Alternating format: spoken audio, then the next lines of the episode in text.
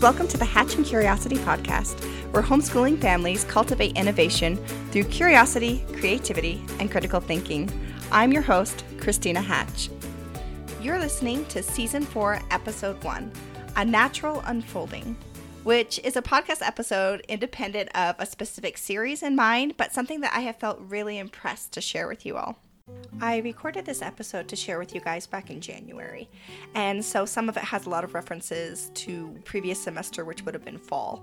However, as I re listened to it, trying to decide if I wanted to publish this podcast for you guys, I felt the beauty and the resonance of this message, even in this springtime season, as we're finishing up the previous school year and going to end of the year concerts and trying to wrap up our curriculum and get ready to head into the summer and maybe even starting to get excited about planning for the next year. I think that if you listen to this podcast with an open heart, that you guys will get a lot of value from That as you start going into your summer or start planning your next school year, that you can do it with eye to purpose as you start deciding what is going to make the cut for your next school year. So, without further ado, here is a natural unfolding. So, I'm going to start off by just telling you a little bit about what's been going on with me lately. As you may know, um, if you follow me on Instagram or get my emails, I took the last semester off from my business. And I did this for a number of reasons. The biggest of which was that I have been dealing with some medical issues. Uh, long story short, starting back in April, I started getting these um, what are called hemiplegic migraines, which, if you're familiar with migraines, already know that those are, are just awful in and of themselves. But the hemiplegic migraines um, actually paralyze at the right side of my body, so that my face droops. I can't use my hand, I can't use my foot or my leg. Um, it's kind of like that feeling where your leg goes numb and then you're walking on it, so you're like aware that it's there, but you keep like twisting your ankle because you have no control over it. And it's pretty distressing when it happens. Um, afterwards, I have kind of a migraine hangover, if you will, where I feel dizzy and weak and lightheaded, and that lasts for another day or two in addition to that. So, with these migraines coming with increasing frequency, it was getting harder and harder for me to keep up with everything that I like to do. Um, but I kind of just brushed it off, as you know, most of us do when we don't care more for our families than we do for ourselves, right? And I just kind of brushed it off. I'm like, well, this is an unfortunate thing, but at least we know what it is, right? Um, that was until this summer when I was out camping and I was standing next to the ATV with my husband and my best friend. And then all of a sudden, I felt like somebody hit me in the side of the head with a baseball bat. It was just a sudden and severe headache that dropped me to my knees. And I literally thought that I was dying for about a minute. Um, I felt like, I don't know, like I was having an aneurysm or something. It was terrifying. And so after that happened, it was a big wake up call to me that I needed to uh, take my health more seriously and address what was going on. And so that started a big, long journey for me. And one of the treatments that was prescribed to me was that I needed to cut down on my stress. I was like, what stress? My life's wonderful. I love doing all the things. But there was a level of stress that I wasn't even aware of just from trying to keep up with my business and my co op and my homeschooling and my homesteading and my family and our family trips that we had going on and and and and and and my life was so full and I loved it but physically it was stressing my body out to the point where it was starting to shut down. I needed to take a step back. So I let everybody know on Facebook, Instagram, all the social media, everything, that my shop's still going to be open again, but I needed to take a break and step back. Not only did I back off of my business, but I also backed off of co op and other outside commitments and tried to really bring myself back home and take it down to where I just needed to handle the day to day while I figured out what's going on with my health. So, as I did this, I found myself searching and I wasn't quite sure what it was I was searching for or what I was needing, but I realized that I fill so much of my time with productive activities as a way of feeling purpose. Like, if I could just create enough learning materials, plan enough curriculum, serve enough people, then my purpose would be filled.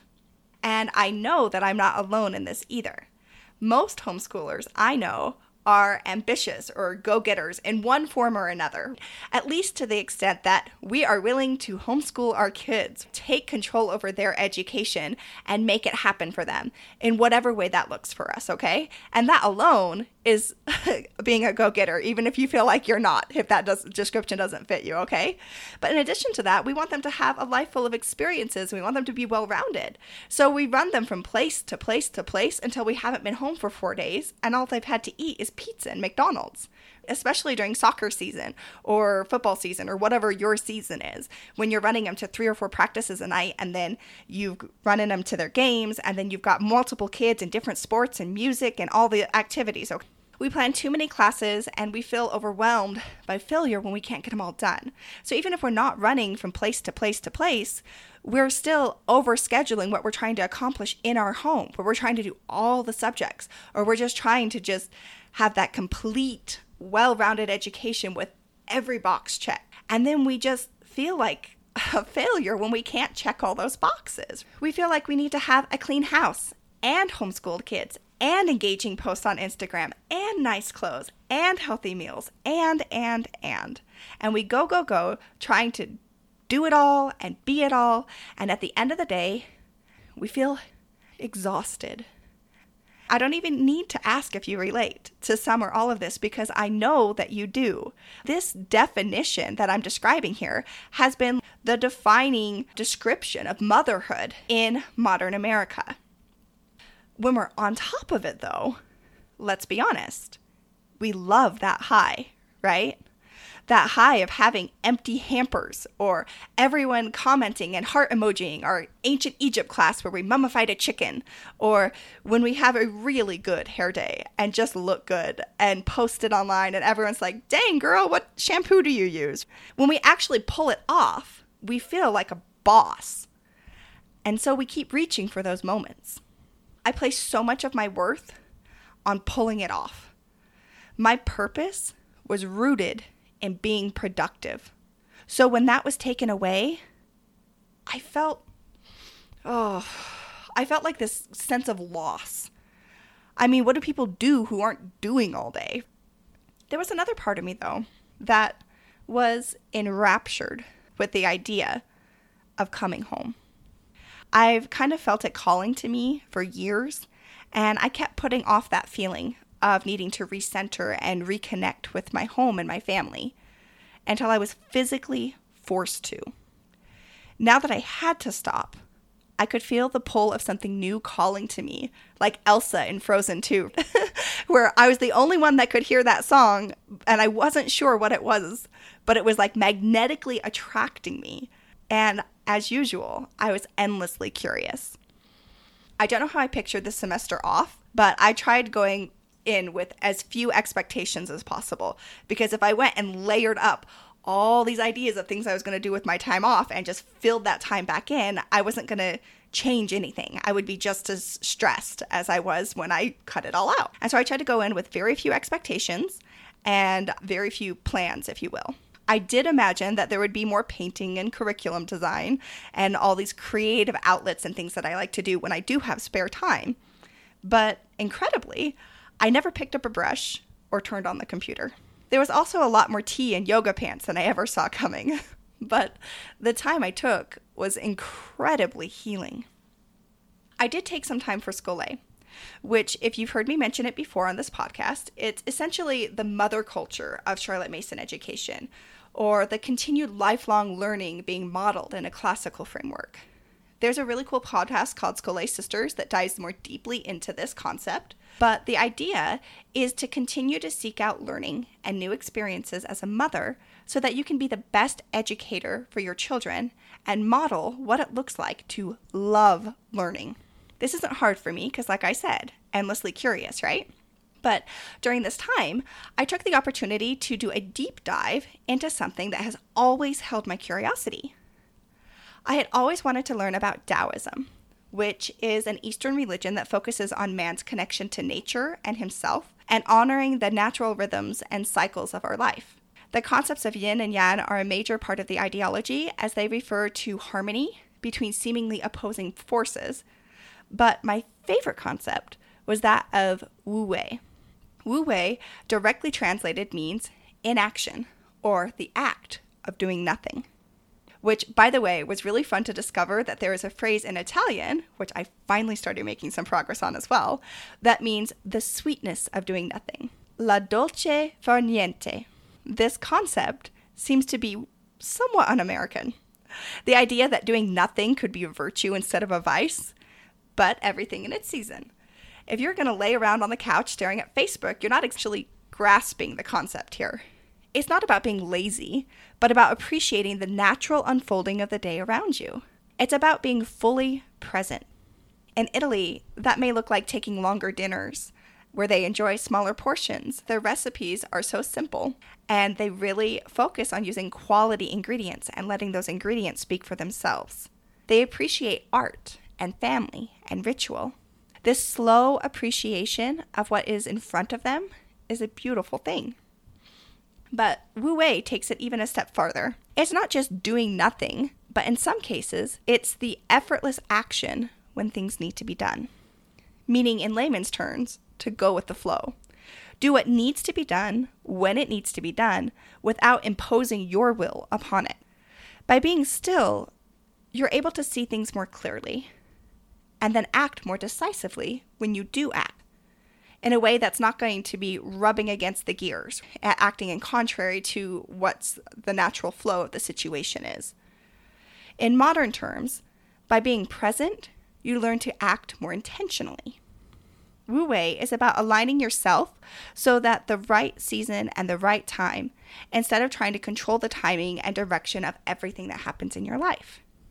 Learning this concept, I decided to put a test to it in my home, since worst case scenario, I had no other outside commitments, and if it didn't work, I could always make up time later. But what happened was no short of miraculous. On a typical day this last semester, we would get up whenever we woke up. We allowed ourselves to sleep as long as we needed to sleep and wake up when it was time to wake up.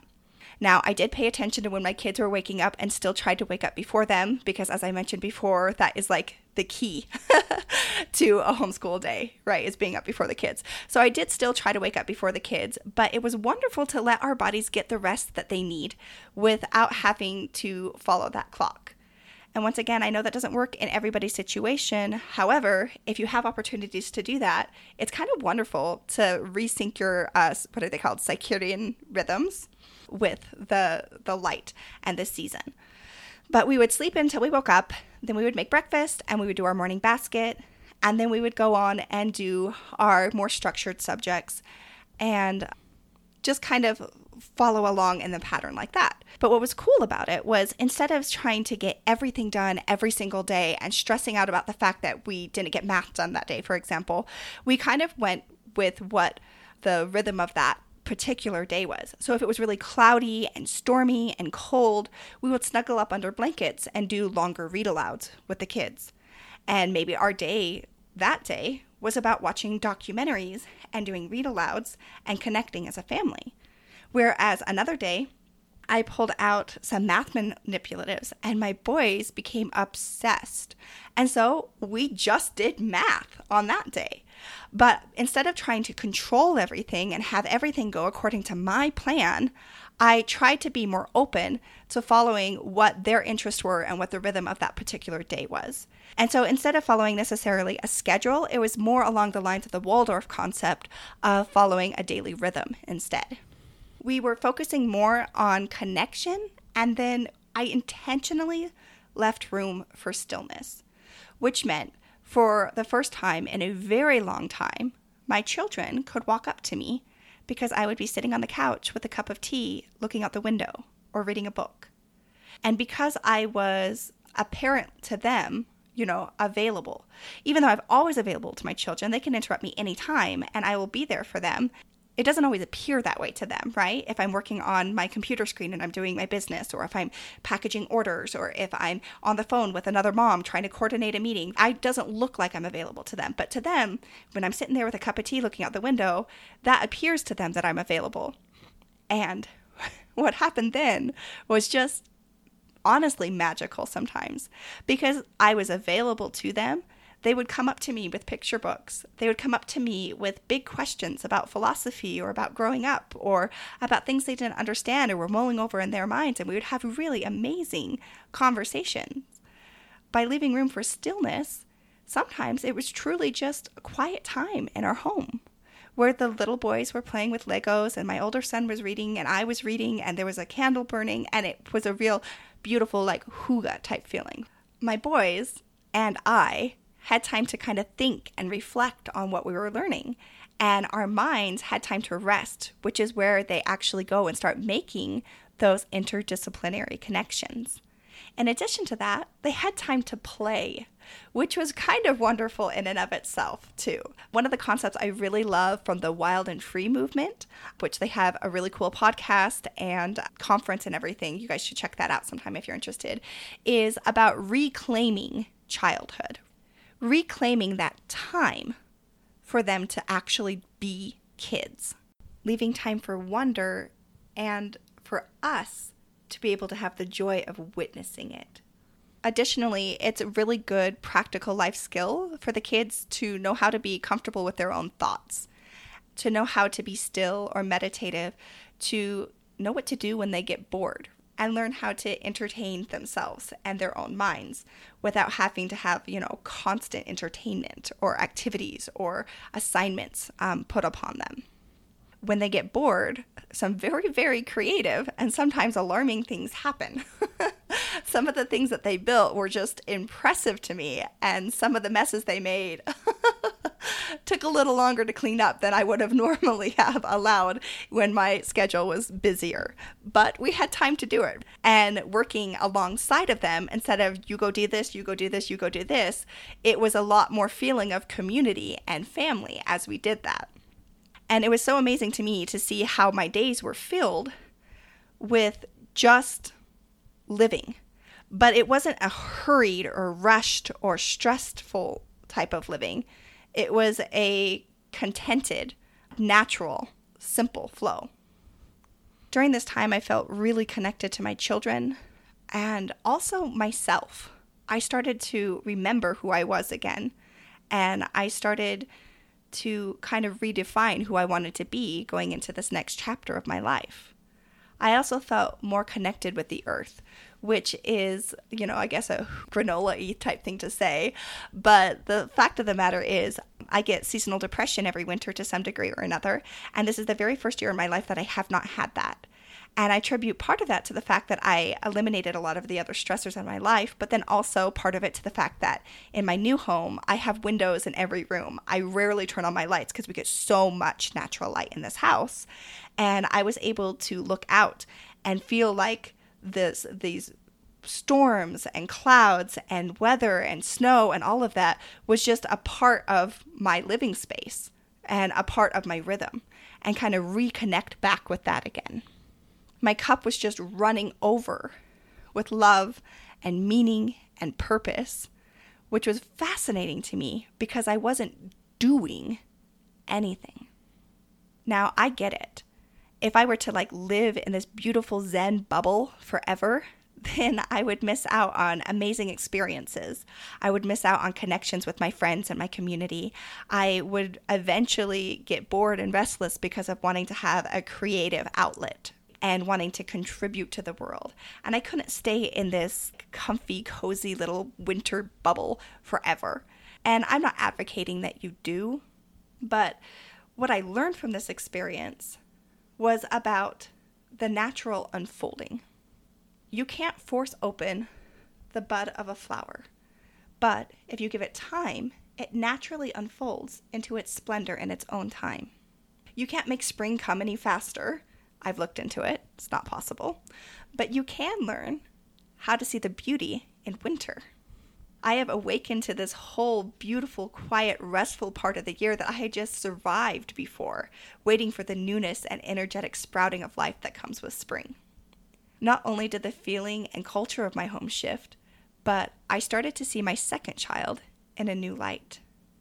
And he really has started to bloom. You see, he always does things on his own time and only when he is ready to do them So I would often feel very frustrated or concerned because I was imposing my timeline on what he quote unquote should be doing. Stepping back and watching day after day unfold with him, I started to understand a little bit more about how his mind works. And honestly, I think it's kind of a beautiful thing.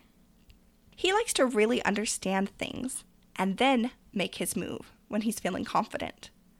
Taking time to let things unfold naturally at their own pace, he has felt loved, secure, and free to explore, and has made leaps and bounds in all areas of study. I'm teaching my youngest and him both phonics right now, and I absolutely love that my youngest is fearless and he will just go for it. Try a letter. If it's wrong, I'll tell him the right one, and he moves on, trying to memorize him as he goes. but he always just jumps in head first. My middle child, though, pauses and thinks for a long time before answering. Honestly, sometimes he gets a little distracted and forgets what he's doing, but for the most part, he just wants to feel secure and sure before he speaks. This means that learning is a longer road for him, but it's on his terms and in a way that works for him. And I love that I can see this now and actually appreciate it. The way the different subjects layer and support each other, the harmony of action and inaction in our school day was just a beautiful thing. Not feeling rushed and hurried made homeschool feel more meaningful, rich, and full of purpose for me. It hit, made it feel sustainable and natural, and all the little elements that we had been working on over the last couple years started to unfold in beautiful and sometimes surprising ways. I did finally realize, though, that I couldn't stay here forever, as I mentioned before. Now that I'm finally stepping back into this new semester, I reopened my shop, I re signed up for co op, and I'm starting to step back into quote unquote the real world. I realize that the stressors are going to come. But this experience has taught me that I need to meet each season where it's at and do what needs to be done when it needs to be done. Now is a really great time to read a ton of books. Spring is a really great time to be out in nature. Summer is a really great time to work on house projects and gardening. In Christian terms, everything there is a season and a time to every purpose under heaven. Learning to live in harmony, not necessarily balance, I think is the key. There will be seasons where I just don't read out loud to my kids because we don't get home until late and we spend the whole day outside working, and that's okay. There will be seasons where I forget to go outside for a week. Outdoor time and read aloud times are not balanced in these seasons, but they are in harmony with our lives. By allowing time for stillness, we enjoy the perspective that comes with the act of doing nothing. By being still, we can see the forces and seasons outside of our lives and act efficiently, choosing what is worth spending our time on and what is worth letting go of. For me, soccer is something that I have decided to let go of. My kids get their physical, sportsmanship, teamwork, and strategy needs met in other ways, and I get to keep my fall evenings because they are worth more to me than the three practices a week and Saturday games are. But that's just me. You may take out the homemade meals. Oh, you just got to do whatever works for you. And you don't know what is worth it to you and what isn't until you step back and look at what the natural flow of your home is.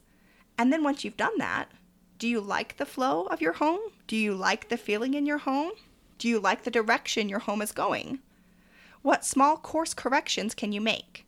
Where can you let go of your ego and your plan and let things unfold naturally? I promise you will be pleasantly surprised if you carve out even one afternoon a week to purposefully not have plans. Stillness is a powerful teacher. One last idea I want to leave you with, and it's the very first concept that you learn in Taoism, which is that the Tao that can be spoken is not the eternal Tao, meaning that words are inadequate to describe the life giving energy force and flow of life that we are all part of anything we can say is wholly insufficient. And honestly, that's how I feel about this podcast. The beauty, the calmness, the serenity that comes with taking time to be still and having the humility to trust and let things unfold naturally is entirely understated. I had a hard time trying to decide what to tell you about this time that I took off, or even if I was going to talk about it at all. Um, like something has shifted in my soul, and I can't quite articulate or even define what it is yet. That mystery, honestly, is beautiful in its own way, too. As someone who is endlessly curious, it excites me. but what I will say is that learning to let go of my expectations and how to be comfortable with stillness has had a profound effect on my home. Mothers, you are a powerful force and you set the tone. And being open and available to your children, and honestly, even to yourself, can be a very beautiful and powerful thing. It does take courage to do this because we do get our purpose from our productivity oftentimes. But I think that it is worth the time um, and experiences lost, I guess, if you will, the opportunity cost that you have by saying no and closing your doors and staying home sometimes. And I highly recommend carving some time out to discover this for yourself if you are fortunate enough not to be forced to. When I had that uh, near death experience this summer, or what felt like a near death experience at least, I had to step back and think about my purpose and the meaning of my life. And for me, I found that my purpose is living a beautiful and full life and sharing that beauty and joy of this incredible world with others. Life is short and wonderful. So, as always, until next time, stay curious and maybe once in a while, be still